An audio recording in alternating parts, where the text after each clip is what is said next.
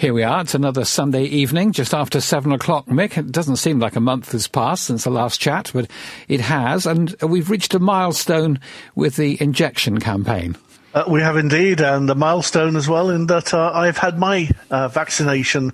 So uh, my priority group is now being vaccinated, and I can say it was very fast, it was very efficient, it was painless. I didn't faint, and I'm feeling perfectly, uh, perfectly well now. So I'm really pleased I've had the vaccination, but it shows how much progress is being made in terms of getting people vaccinated. Well, that's that's all great progress, and and the first minister has started hinting that possibly we might have a little bit of normality back around Easter time.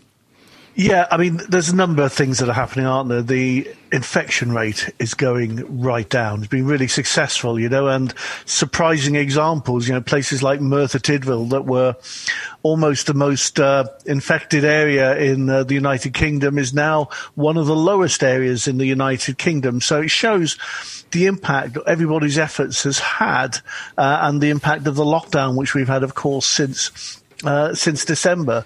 So that's one thing. And I think the positivity rate, that is, the number of people being tested that are positive, uh, has been going down uh, as well.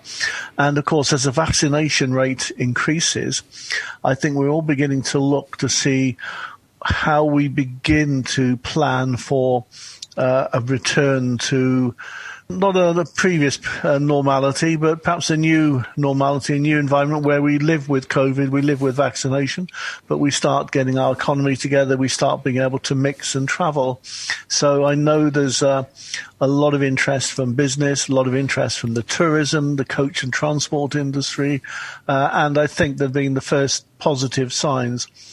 I think the real commitment that's being given at the moment, though, is that the first relaxations are going to be around uh, starting to get our children back into schools again, many of whom have missed many, many months of education.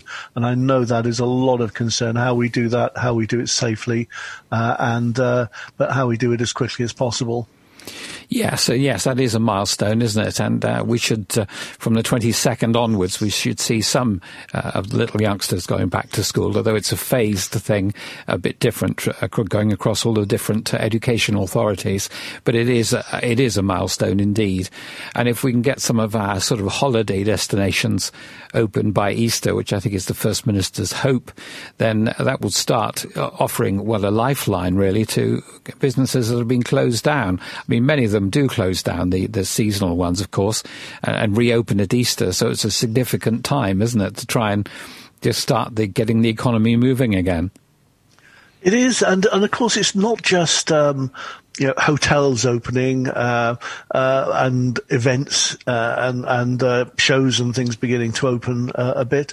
You know, if we look around the sort of the Rhondda Cynon Taf area, you've got so many. I call them attractions or historic community assets. You know, I, I look at the the Nantgarw pottery. You know, places like that, the Llantrisant Guildhall, which has done so much in terms of the restoration of the Guildhall, ready for tourists tourists and visitors, but of course have had to put that on hold. So we'll have a big impact, not just in terms of commercial tourism businesses, but many of our community uh, uh, assets as well, uh, run by volunteers, and I think they're looking forward very much to, to, to change as well.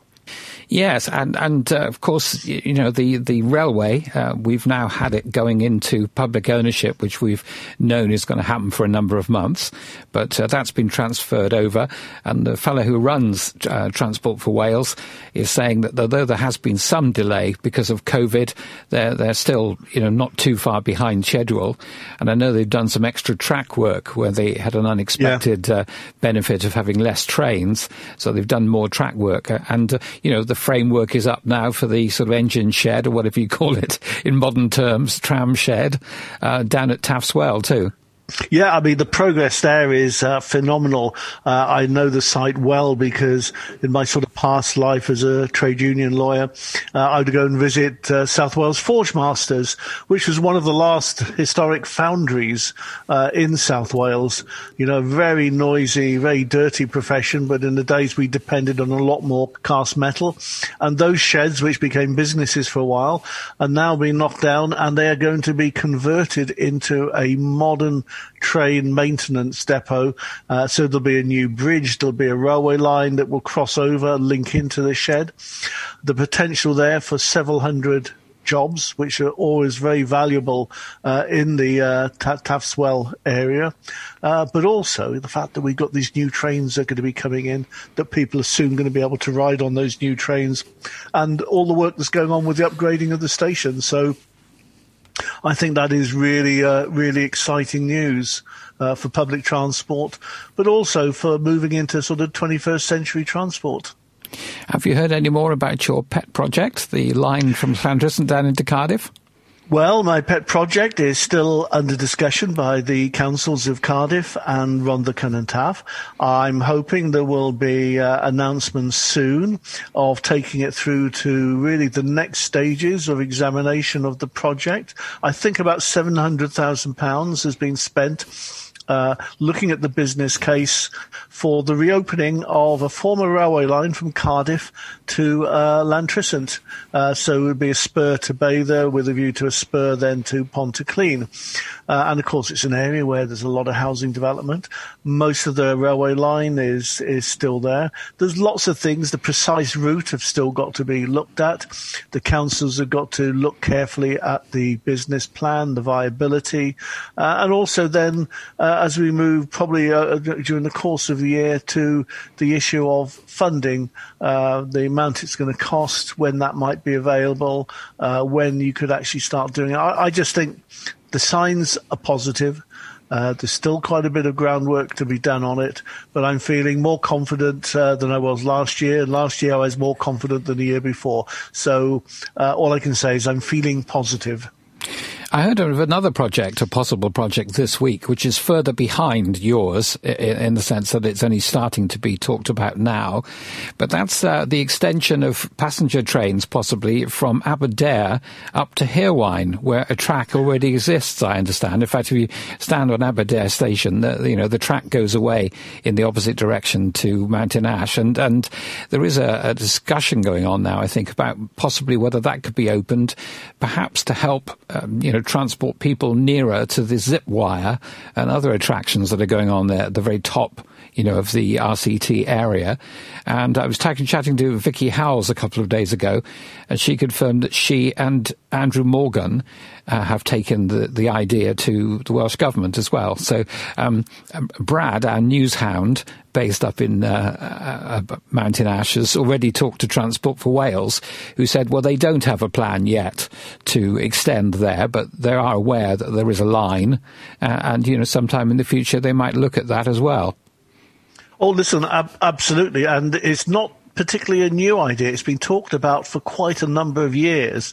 In fact, ever since the uh, miners took over and bought out the, the colliery there, Tower Colliery, and of course, the colliery there and the land around it um, is still owned by the the company about from all of all the miners who put uh, money in to, to save the colliery at that time.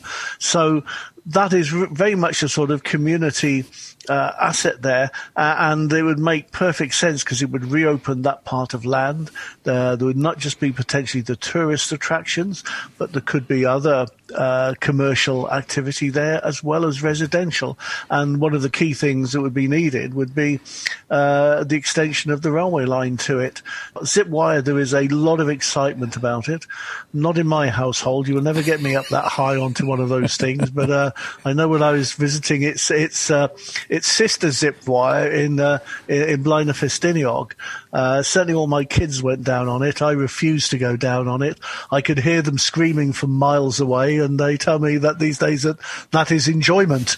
Um, but uh, you know, it is certainly as a tourist attraction, it is zip wires are phenomenal, and the actual route of the zip wire and coming over the old colliery and everything else, I think is absolutely uh, stunning, and what a great asset it, it will be. And of course, things like that result in the development of an area that is has been seen as sort of uh, difficult to develop. So I, I think that's exciting, and um, I think the idea that we are now talking about the idea of reopening old railway lines is, I think, a really important one because it means we have a different mindset now on transport. You know, getting people out of their cars, off the roads, and onto good quality public transport.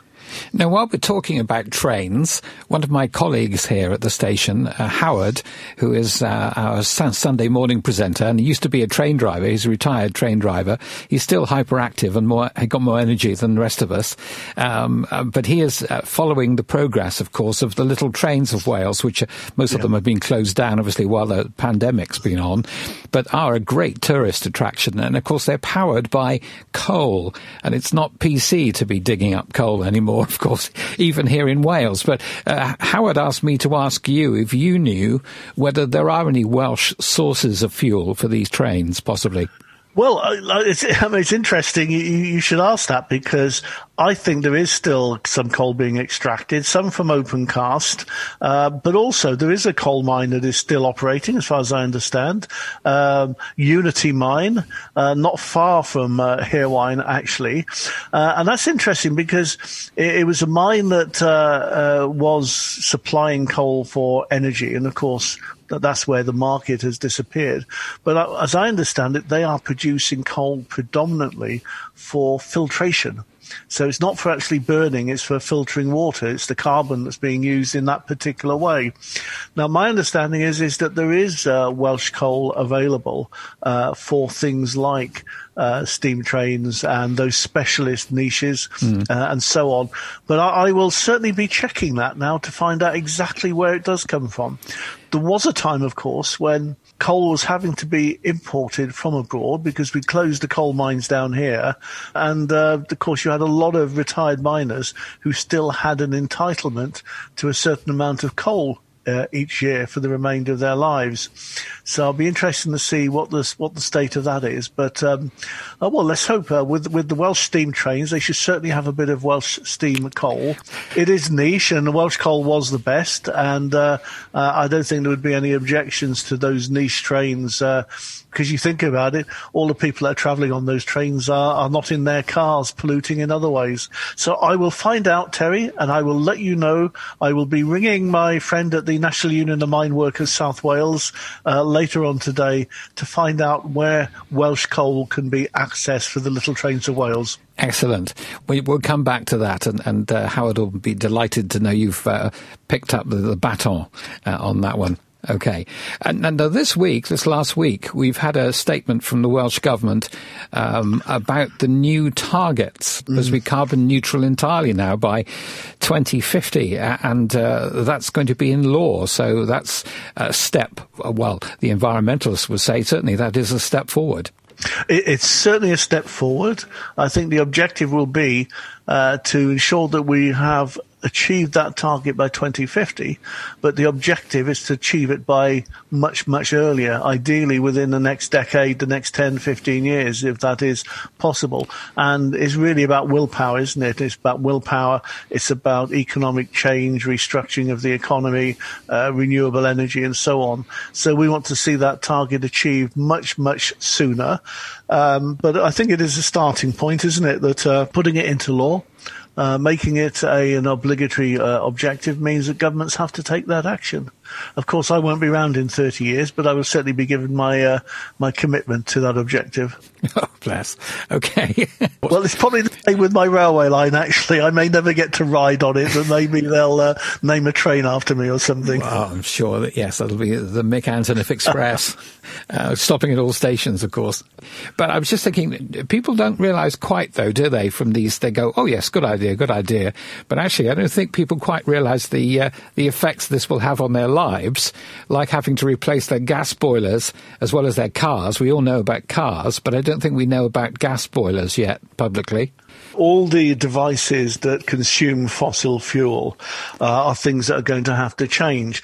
And of course, one of the ones that there hasn't really been that much controversy about it, but I'm sure as we approach closer to the date, there will be. And that is by a certain date, uh, basically eliminating fossil fuel cars. So basically cars on petrol and, uh, uh, and diesel, uh, which means basically moving to electrification of vehicles. Now, that's an interesting part of the green economy, you know, investment in new cars, new engines, and a lot of car manufacturers have already said they will be stopping the production of, you know, fossil fossil fuel cars by a certain deadline and so on. So that is about creating a, a transport that uh, ensuring that it is environmentally friendly. It doesn't necessarily resolve the congestion problem. That's a, that, that's another matter, but it does pose another major challenge, and that is if all our cars are running on electric, we have to have the capacity to produce electricity. And I think that's where the technology of renewable energy comes in and where the real opportunities exist for the investment in uh, renewable energies, whether it be wind, whether it be solar, uh, whether it be wave, uh, or whatever other format uh, it might be, you know, hydro- hydrogen conversion, etc. Um, so, you know, I think there's a lot of change underway that uh, as we come out of the COVID environment, the things that we're beginning to start talk about and we'll have to start looking at how we change our lives, I think, to some degree. Would I be right in assuming that the Prime Minister has a blind spot uh, about sea power, about wave power? Because I notice he never mentions it when he's talking about, you know, um, green projects like all the, he wants lots of wind farms. I mean, we all know in Wales, you know, wind farms can be incredibly effective. Uh, so there's nothing wrong with wind farms. But of course here we've got tidal energy, which could produce, you know, megawatts of power and power cities like Swansea and half of Cardiff if, if taken seriously. And, and, and obviously, I think it was the Theresa May government that looked at the Swansea Bay um, idea uh, the, you know the yeah. the barrage there, and rejected it on cost grounds. They said it just would cost too much relative to the cost of the electricity it would generate. And I get the impression now that the UK government may have kind of shelved the whole idea of tidal power well, it, it, certainly is a blind spot, uh, and uh, I, I, you know, I, I, don't understand the uh, UK government's approach to this. I wonder whether it is more to the fact that they do not. Well, well two things. One is that they put all their sort of toys in the basket of nuclear energy, hadn't they?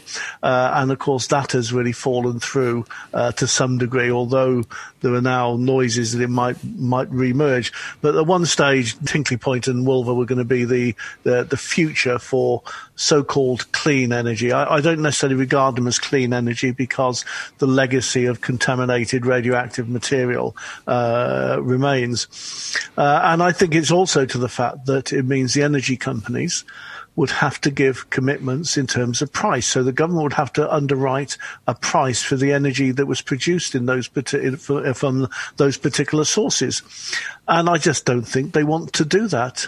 Um, I, I, think they shied away uh, from giving a long-term commitment. I suspect there may well be representations from the energy companies as well. Uh, but I think it is very, very short-sighted because I think it is a natural asset the technology tends to follow the demand and the investment. Uh, and uh, it is it was a grave tragedy, I think, that we've not pursued, proceeded with the uh, Swansea uh, tidal bay uh, energy capacity. There are other options that are still being looked at that may happen on a lower scale. But you know, to be honest, I think there were opportunities there that have been missed, and I would hope perhaps in the next Welsh Parliament, this whole issue is going to re-emerge again as something that not only could we do it, is something I think that we have to do, and is such a real natural asset that Wales has. You know, the ability to produce so much uh, wave-powered uh, renewable energy. Well, the thing about wave power is it's there twice a day, all the year round. Weather doesn't affect it. Nothing affects it. It's utterly reliable. And that's different, obviously, from wind, which is um, great when it's blowing. But if you have a quiet, you know, few days, you're not generating anything with wind at all. Whereas with waves, you know, it's consistent. And although you know, there's a lot of uh, development work that needed to be done, until you build a big project like the Swansea project, or, or, or indeed the one that's been proposed for Cardiff Bay, which I think is a bit smaller than the Swansea one, someone needs to build one in order to get the technology and the, the know-how. And, and it would be a very good thing if we did that in Wales, I would have thought. The, the problem with the investment is you're talking about uh, tens of billions of pounds investment, uh, but in order to make that investment work, uh, you have got to uh, have a guarantee of the, the price of the energy you're going to produce to, to get a return on it. And it is that uh, element, I think, that has been the problem, getting the UK government to commit itself to that. Uh, so I think there's still a lot of political work to be done on that. And it may be that the climate emergency will force the hand, but I, I can tell you that certainly all of those in the, uh, in the Welsh Parliament, you know, across parties and so on are intensely frustrated at the inability of the UK government to give a commitment on that to enable that investment to take place. It would put Wales at the forefront of green technology, uh, potentially create enormous numbers of jobs. Uh, it would support the universities, the academic area in terms of innovation and research. You know, there are so many positives that it is really disappointing it has been allowed to, to languish on the, uh, on, on the uh, sheet of ideas. And of course, in North Wales, up in Anglesey, uh, the, the likelihood of getting the new nuclear station seems quite remote now. It does. There have been talks about sort of further discussions and so on, but it, you know, it is such a major and such an expensive initial investment, and the long-term legacy from it. You know, we look now at the uh, nuclear power stations that have closed down, where we're having to spend tens of millions of pounds for the next hundreds of years uh, just to actually keep them contained uh, because of the re- radioactivity. Uh, I, I, think nuclear has had its day. I can't see any sensible country wanting to go down that road now when the technology of renewable energy, uh, solar energy, wind energy, and all the other potential sources, including you know uh, hydrogen and so on, are, are there to be tapped. Uh, and what it needs is long-term commitment to the invest into the investment, the innovation, and the research, and the commitment by government to achieve it. You know, it's funny looking at. Um, some of our old heavy industries. You know, really interesting project in in Sweden, where they've now developed the production of steel uh, without the use of fossil fuels. You know, I mean, uh, you know, for years we've been told, well, you can only produce steel with coal or with gas, etc. Well, of course, there are alternatives, and what it requires is the willpower and the recognition of the uh, climate emergency we're facing. I, have just before coming onto the program, I had a meeting with a number of young young people aged between 14 and uh, 17 who are really asking for there to be specific part of the education curriculum should be teaching people about climate emergency and so on. And it's really interesting what they've got to say. And of course, they are the generation is that's going to have to deal with the legacy that we've given them of, of, a, of a planet on the brink of uh, annihilation because of uh, climate uh, change. Yes. What we're learning from the process is something tips the the cycle and it kind of runs yeah. out of control. And, and we're very close to this now. So yes, I, am kids asking is it's perfectly sensible actually. Uh, and the ones you were talking to today, well, the, the 17 year olds will be voting in a few months' time for the first time in, in the Welsh government elections. You know, how, how ready do you think they are to do that? These guys are really uh, ready. They're uh, already approaching political parties and want to know what's going to be in the manifesto, uh, and and so they so they should. You know, uh, I mean, I had to give them the usual answer. Well, the manifesto is being drafted at the moment. I'm sure there will be a very strong commitment to uh, to the green economy and to cl- the issues around climate change. But it's absolutely right that people of that generation now are asking those questions because we're the ones who've really dumped them in it. We've dumped the planet in it, and they're the ones who are going to have to fix it. So it's only right they should be asking. And also, at 16, they should be entitled to have a vote to, so they so they can uh, influence uh, those policies as well. Are we the first part of the UK with a vote for 16 year olds? Uh, no, Scotland had the, the, vote certainly in their referendum. Um, I'm not sure whether they have it in their Scottish Parliament elections. I think they probably do, but certainly when they had the Scottish independence referendum, 16 year olds were able to vote. Uh, but it'll be the first time in Wales, uh, and of course it will be next year's council elections. Will also 16 year olds will be voting. I think the other thing that's interesting, of course, within Wales is all those European citizens who are domiciled now in Wales will also be entitled to vote. And I think that's a very positive step forward as well. Yes, uh, there are about 74,000 of those, aren't they, by the latest count today? Well, there are. They make their lives here. They pay their taxes, and you know, no representation without no taxation without representation.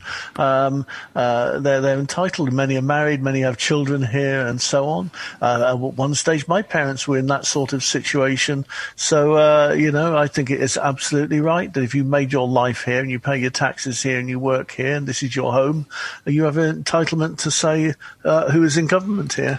But it was a deliberate decision by the uh, the Welsh Parliament and Welsh Government to actually extend the voting rights specifically there once we'd left the European Union, uh, because uh, it was it was leaving the European Union that took away their uh, voting entitlement. Uh, so effectively, what we have done is said, well, look, that shouldn't impact on your entitlement to a to a voice within the, the, our democracy, and that is what has been restored to them by the elections legislation that's been passed. Well, here we are, six weeks now um, post Brexit, and uh, we're not seeing many lorries coming through Wales on the, on the way to the ports because they're all getting on ferries at Cherbourg and Dieppe. I understand to go straight to uh, Dublin, uh, you know, without passing through the UK uh, because of its perceived difficulties of being outside the EU now, uh, for whatever the reason is, we're not seeing that business coming through Wales anymore. And although everyone's saying it's it's a temporary thing, don't worry, it doesn't look like it's temporary. It is very worrying. I know that the First Minister has had meetings with his counterparts in uh, in Ireland. I think in Ireland they're concerned uh, as well because you know the longer journeys uh, cost more. Um, it would be cheaper if they could pass through the uh, the UK, um, but I mean this is the the legacy I think of leaving the European Union and Brexit. Um, I think the promises that were made haven't turned out uh, as was promised, and of course we have farmers and uh, seafood uh, producers um, who are now uh, up in arms over the fact that they can't export their produce because of the difficulties of getting it through within a reasonable period of time. The real fear we have is, of course, that Welsh ports get bypassed, so they go straight into English or Scottish ports, uh, or they go straight through to the European continent, uh, bypassing Wales. And that has really significant implications in terms of trade within the UK, uh, in terms of jobs as well, uh, and in terms of the cost of goods and produce. So uh, the combination of all of these things is um, really very worrying at the uh, at the moment, and the destabilisation of the situation in Northern Ireland, which is meant to be part of the UK, but for all intents and purposes now is actually uh, still part of the European Union and probably closer to the Irish Republic than it is to the UK now because of the uh, the way the, agreement on the border has now been reached. Uh, and it's causing a lot of problems in Northern Ireland and a lot of concerns there in the Irish Republic and in the Northern Ireland Assembly. Well, let's hope it doesn't kick off there. I, I yes, I was hearing the uh, the Prime Minister of uh, of Eire talking about that actually on the telly the other night. It is very worrying.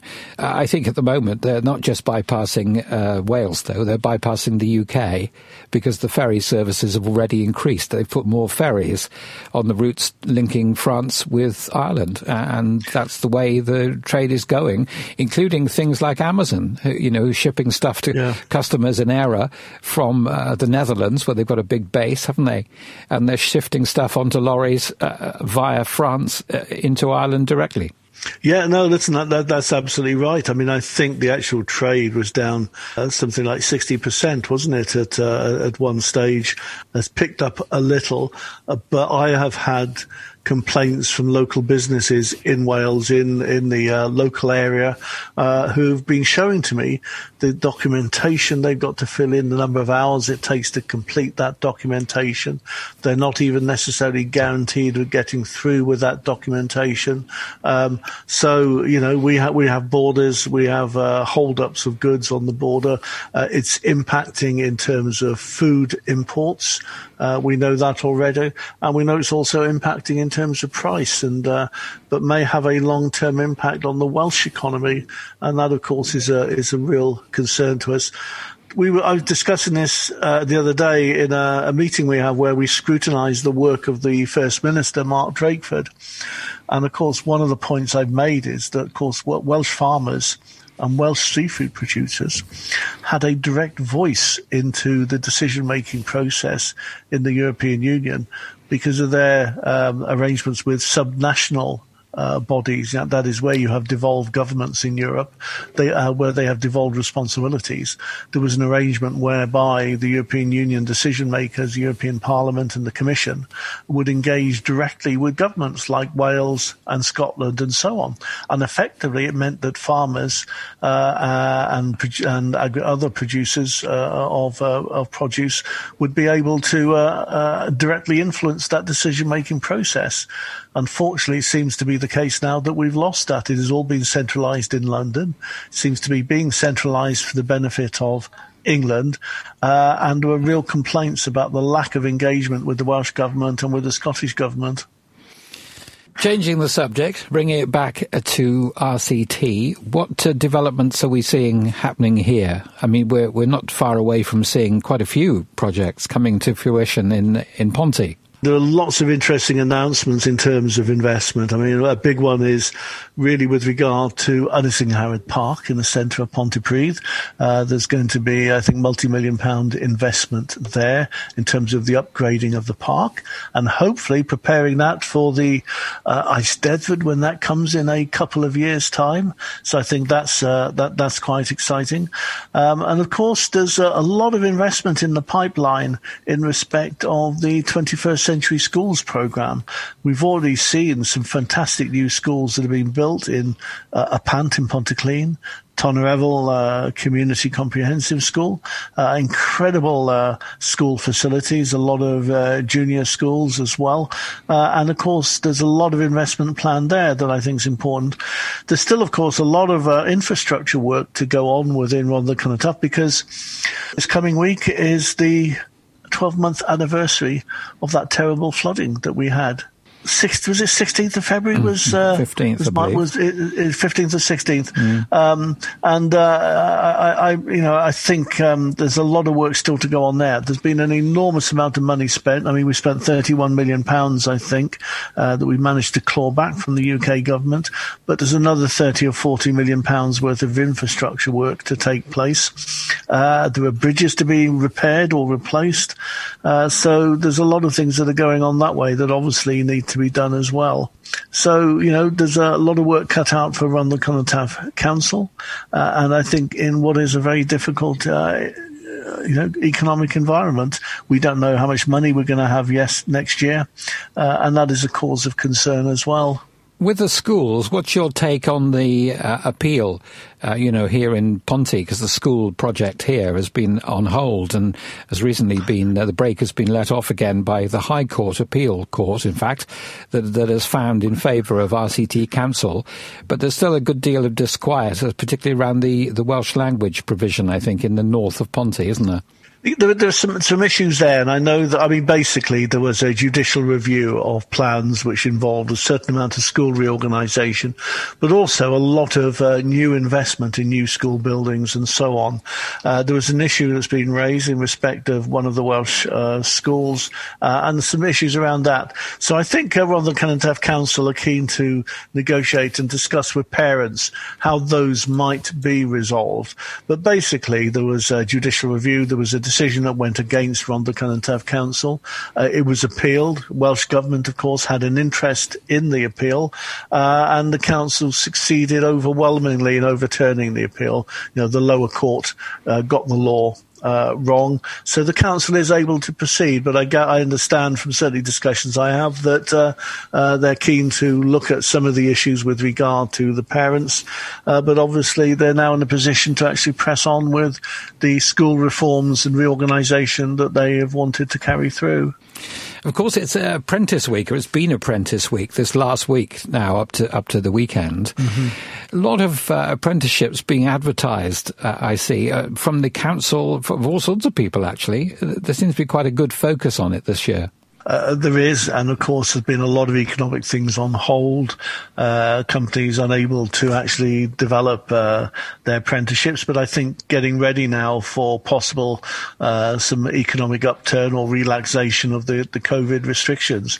I mean, it's really interesting. One of the uh, commitments that the Welsh government gave was to create a hundred thousand training and apprenticeship opportunities over the five years of its lifespan, uh, and it has exceeded that. So I think within Wales, there's been a very strong emphasis on the importance of well, the importance of education, the importance of degrees, but also the equally so is the importance of apprenticeships, getting people into manufacturing, in, into engineering, into sciences, uh, and many other fields as well. So it's really good to see those apprenticeships coming forward, um, because I think we're going to need them, and I think we're going to need a lot more investment into things like training and that in the future, really, as the economy probably reshapes as we come out of the COVID pandemic. Where do you think things are going to go for the aviation industry, Mick? Is there any sign of, you know, well, I mean, until planes start flying again, I guess nothing's going to happen, is it? Well, until planes start flying again, and of course, the fact that the planes aren't flying means that the airports are are operating massively under capacity. And of course, there are major restrictions in the airports now because of the um, COVID variants that we're concerned about, whether it be South Africa, whether it be Brazil or other parts uh, of the world. And of course, if the airports aren't working, then you don't have all the uh, coaches taking people backwards and forwards. You then don't have the, the, the holiday industry. So there's a big chain reaction of of literally hundreds of thousands of jobs, if not millions of jobs across the UK, that are very much dependent on that. My thinking is that over the course of the next three or four months, you will begin to start seeing a increase in flights. You will begin to see a slight opening of the uh, tourism industry, international travel. But my, I suspect it may take several years before it gets back to where it was. If it ever does get back to where it was before, I think we're talking about a perhaps a smaller uh, aircraft industry than we've had in the past. Uh, but either ways, I think we've got a good two or three years where it's going to take, it's going to be a slow recovery. And of course, that impacts on companies in the local area like GE who do the maintenance on the engines. If planes aren't flying, then you don't need the engineers to repair the engines. So, mm. you know, that part of that chain reaction is obviously having an impact on the local economy.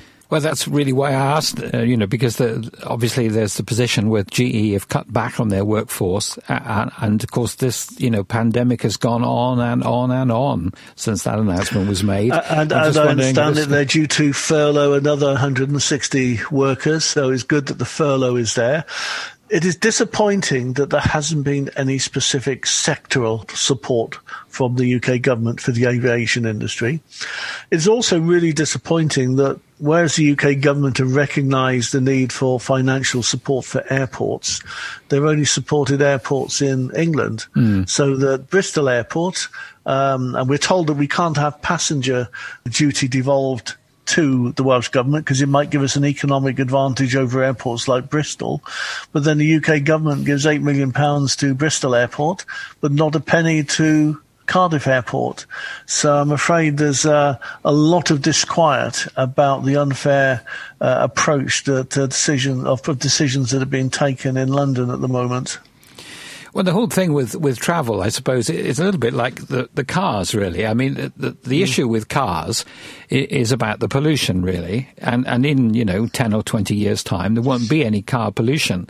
We will still have congestion, probably, because people will be buying electric cars instead of using your, your favorite public transport. But we, let's hope, you know, you get a breakthrough and, and more people switch to public transport. But the pollution issue will go away, um, rather than be there forever. And I think that's the case with planes. I mean, they're, they're doing a lot of research work on yeah. other ways of powering planes that are really quite amazing. And, uh, you know, it, won't be too long, I don't think, before the planes are far less polluting. So again, that issue of polluting the atmosphere you know, changes the dynamic because at the moment, the, all the emphasis so far is taking less flights, you know, going less places and, and so on. We all have to cut back. But when the planes aren't polluting, uh, that's not the same situation, is it? Oh, listen, I tell you what, the first company that uh, that, that uh, uh, manages to develop a carbon neutral uh, plane engine, you know, and we're not talking about gliders now, um, will, uh, uh, you know, will really be at the forefront of technology. No, I, th- I think you're right. Um, it's just that we know we know that there is investment that is being that is taking place. There is a lot of research on um, on, on, new new engines that will be much more fuel efficient still essentially fuel based, but also looking at alternative non-fossil uh, fuel powered uh, engines. And you know, listen, we, I'm sure we have the ability. I'm sure we have the technology.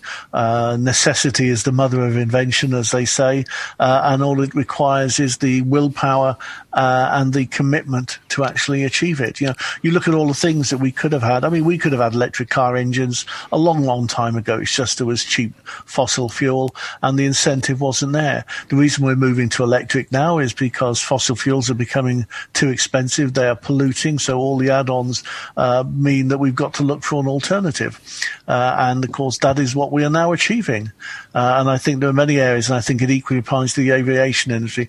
I mean, I like the idea of being able to fly. I think the ability of people to go from one country to another, I think, is one is a real civilizing force within our uh, within our society. But again, you know, it's, it's got to be within the framework uh, of, of climate challenge. Well, yes, an interesting point you make about that, uh, about electric vehicles, because, I mean, there have been electric milk floats around all the time I've been on the planet. And yeah. so proving that you can actually have vehicles powered by electric, you know, it was not exactly new technology.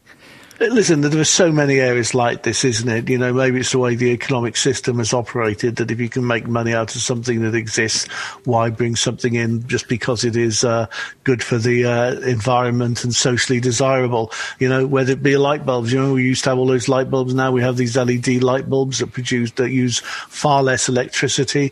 They last much much longer, uh, and I think in many other areas as well. So you know, uh, I just I just think government and policy has got to actually set the framework within which these things can operate, and you've got to bite the bullet and resist the uh, the power of some of the big corporations. You know, we've got to look to the long term future, and the long term future has got to be that our, our, our planet has got to become uh, environmentally sustainable. Well, it has indeed, and a lot of the work now is going into developing batteries and other forms of power that aren't batteries that are more more efficient still to make electric things work. And I think that's you know that's a good development because you can have high performance cars now. I mean, milk floats aren't exactly high performance uh, as the well. We have listen. We have lots of natural fuel, don't we? Yeah. I mean, we are we are a planet that is two thirds water.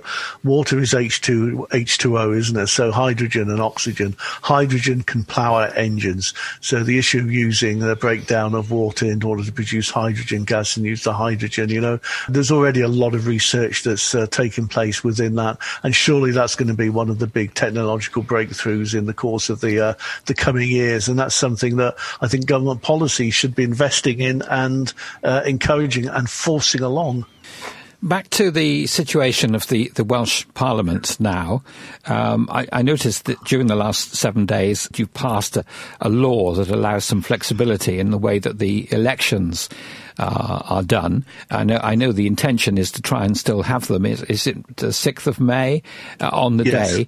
Um, but, but if they aren't able to be on the day, I think now the Welsh Government has latitude to move them by, is it six months?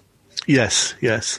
I mean, it's uh, it's legislation that has gone through as emergency legislation, and as the first minister said, it's a power that no one wants to use. It is purely there in the event that a public health emergency arises in respect of COVID.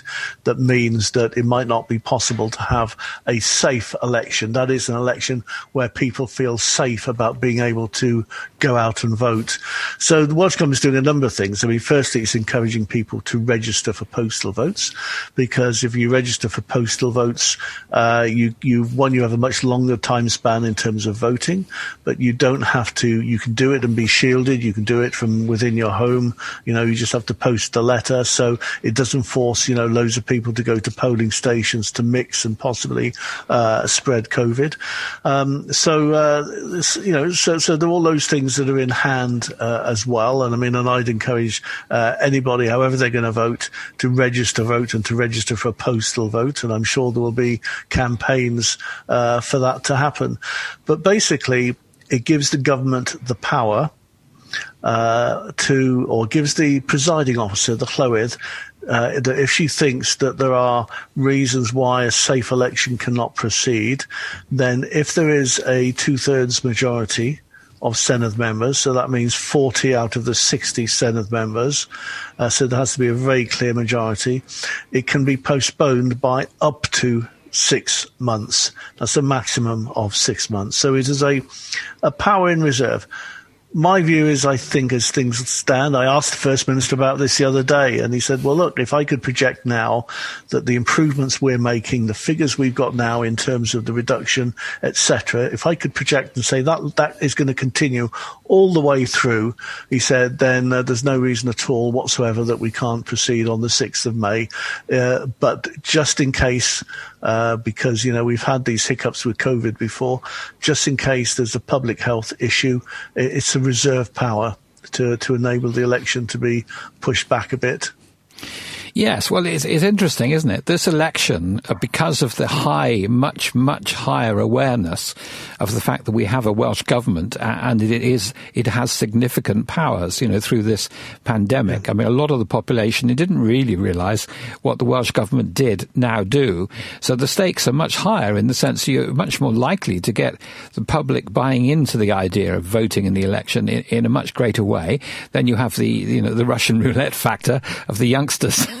it's 16 to 18 year olds and nobody knows what they're going to do. I mean, you have, you, you've met a lot of them and you have some idea, but I think the parties will be quite nervous about predicting the effect of those youngsters coming on board because they do have radically different views to the traditional views, don't they? And, um, you know, certainly on climate change they do, but they may on others. And the only way we're going to find out is when they rock up and vote uh, and see how that affects everything. But, but the situation is that, you know, the, uh, the stakes are much higher than any previous election, and yet you won't be able to do your normal stuff like banging on doors, will you? No, communication is going to going to be difficult. I mean, there's no doubt. People are aware now in Wales, in fact in England as well, that uh, we have a parliament in Wales, that that parliament sets laws, that laws that are made in Wales for local uh, Welsh issues are often different to those in England. They've seen that within health, and hence all the comparators, uh, sometimes very unfair uh, comparators in terms of Wales versus England, England versus Wales, you know, England versus Scotland, all, and, and all those sorts of issues. But what it does mean is that people are now more aware that they have what the Welsh Parliament does, the powers it has of devolution, and the fact that what we've really had during COVID has not been uh, sort of much devolved government, but almost four nation government, whereas the nations of Scotland, Northern Ireland, uh, Wales, and England, uh, you know, England through the Westminster Parliament, uh, have been getting together to try and collaborate over uh, common common objectives, uh, and you know, sometimes it's worked very effectively, other times less so. sometimes it's, it's been very positive, and other times you know, the, the relationship has been negative. But there's no doubt that government and uh, devolution has changed very, very radically to how it was, you know, 12, 15 months ago. Well, well, it has indeed, and and through that experience, there has been some progress, hasn't there?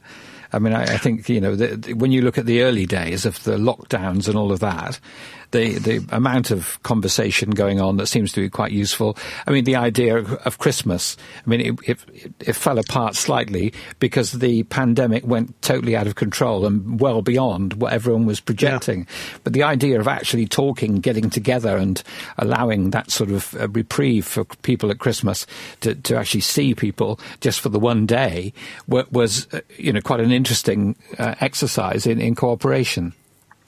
No, I, I think I, th- I, think that's right, and of course, uh, interestingly enough, was the common approach that's been adopted uh, by all four medical officers, chief medical officers of the four nations, uh, collectively with the four the four governments coming together on deciding the priority system for vaccination.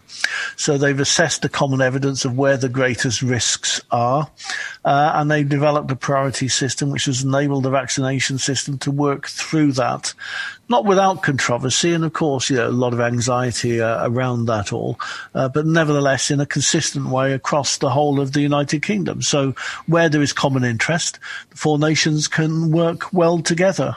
Uh, where there are different uh, approaches, well, obviously you get different uh, systems then. And of course, COVID is a classic example because, you know, isn't it probably only right that you might have different types of lockdown in areas depending upon the level of infection? You know, you would have a different approach to some areas that might have very low infection levels. Uh, but within Wales, we adopted approach of basically having an across the board uh, uh, lockdown so that everywhere was treated equally, but also that we recognised that just because an area didn't have uh, a high infection rate now didn't mean that it wasn't going to have in the next week or two. And I think Merthyr is a very good example of that. Well, yes, I, I suppose it's the uh, the infectiousness of the um, of the Kent variant that is the issue that people are worried about at the moment. Yes, because that seems to gallop out of control, and that is they now think what led to the rapid rises we saw just before Christmas. You know, we had infection uh, out of control, really, and I think the nervousness now and the reason everyone, including the prime minister, the prime minister's notably more cautious about relaxing uh, the situation in England. I mean, actually, here in Wales, we're slightly ahead in the sense of making murmurings, at least, about, you know, a few things coming back by Easter. The Prime Minister isn't, and his schools are going back later. And, and I think all of this is driven by, as you say, those four medical officers who are saying, well, look, look what happened before Christmas. We, we can't have that again. Yeah, and I think it's right. I mean, although the First Minister Mark Drakeford has been talking about relaxations, he is very cautious on this. I don't think he's going to risk prejudicing the progress we're making. So it'll only be if they are confident that the the level is down uh, to such an extent that we've got to get the kids back into schools and so on, because of the recognition also that our children not being in school uh, may have long-term consequences uh, on those children. So, you know, the the, the desire to have uh, education starting again as a priority uh, is very, very strong, and a lot of work, and a lot of discussions taking place on that. Mick, what, what's top of your agenda over the next couple of weeks now before we meet again? Uh, well, I, think the next couple of weeks, I mean, I've got uh, this week is going to be really reflecting on the uh, flood work that has been done and the flood work that needs to be done. Um, of course, we've only got uh, five or six weeks before uh, we uh, go into Purdah. That is, we effectively almost cease, for all intents and purposes, to be Senedd members and we get ready for the election. So I think really probably one of the big things I'm going to be looking at is making sure that there's progress on the vaccination uh, side, the opening of the new vaccination centres. So, for example, a new vaccination centre in Llantrisant, um, so that that will scale up. Um, there's going to be a bit of a hiccup in supplies as production methods change for one of the vaccines, uh, but that will uh, result in more uh, production. So I think we're going to have an even further escalation of the number of vaccinations taking place. So we've got to make sure that happens, and also that any legislation we need to pass to uh, in respect to public health and COVID, uh, maybe COVID relaxations. I think the biggest uh, thing that I'm going to be starting to think about now is is really twofold. Um, it's going to be about the schools, the return of schools, and the return to education. But it's also going to be looking about the impact on jobs and what needs to be done to starting to try and encourage the creation of new jobs if there was one legacy issue, well-being issue that really concerns me, that I think is something I'm uh, addressing in discussions and so on, that's really the legacy of mental health. Uh, problems from uh, the impact of COVID, the impact of people being locked down for so long, uh, and the support that might be needed in terms of the you know popular well-being. So I think those are the things really, no particular one thing, but I think those are the priorities I'm going to focus on over the coming couple of weeks.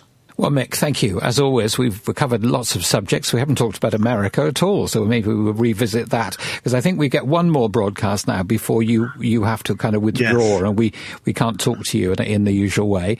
Uh, so maybe we'll visit the uh, the Biden presidency then. But uh, I wish you well for the next month, and we look forward to seeing you in about a month's time on this program. Well, thank you very much, and thank you for the opportunity to talk to you.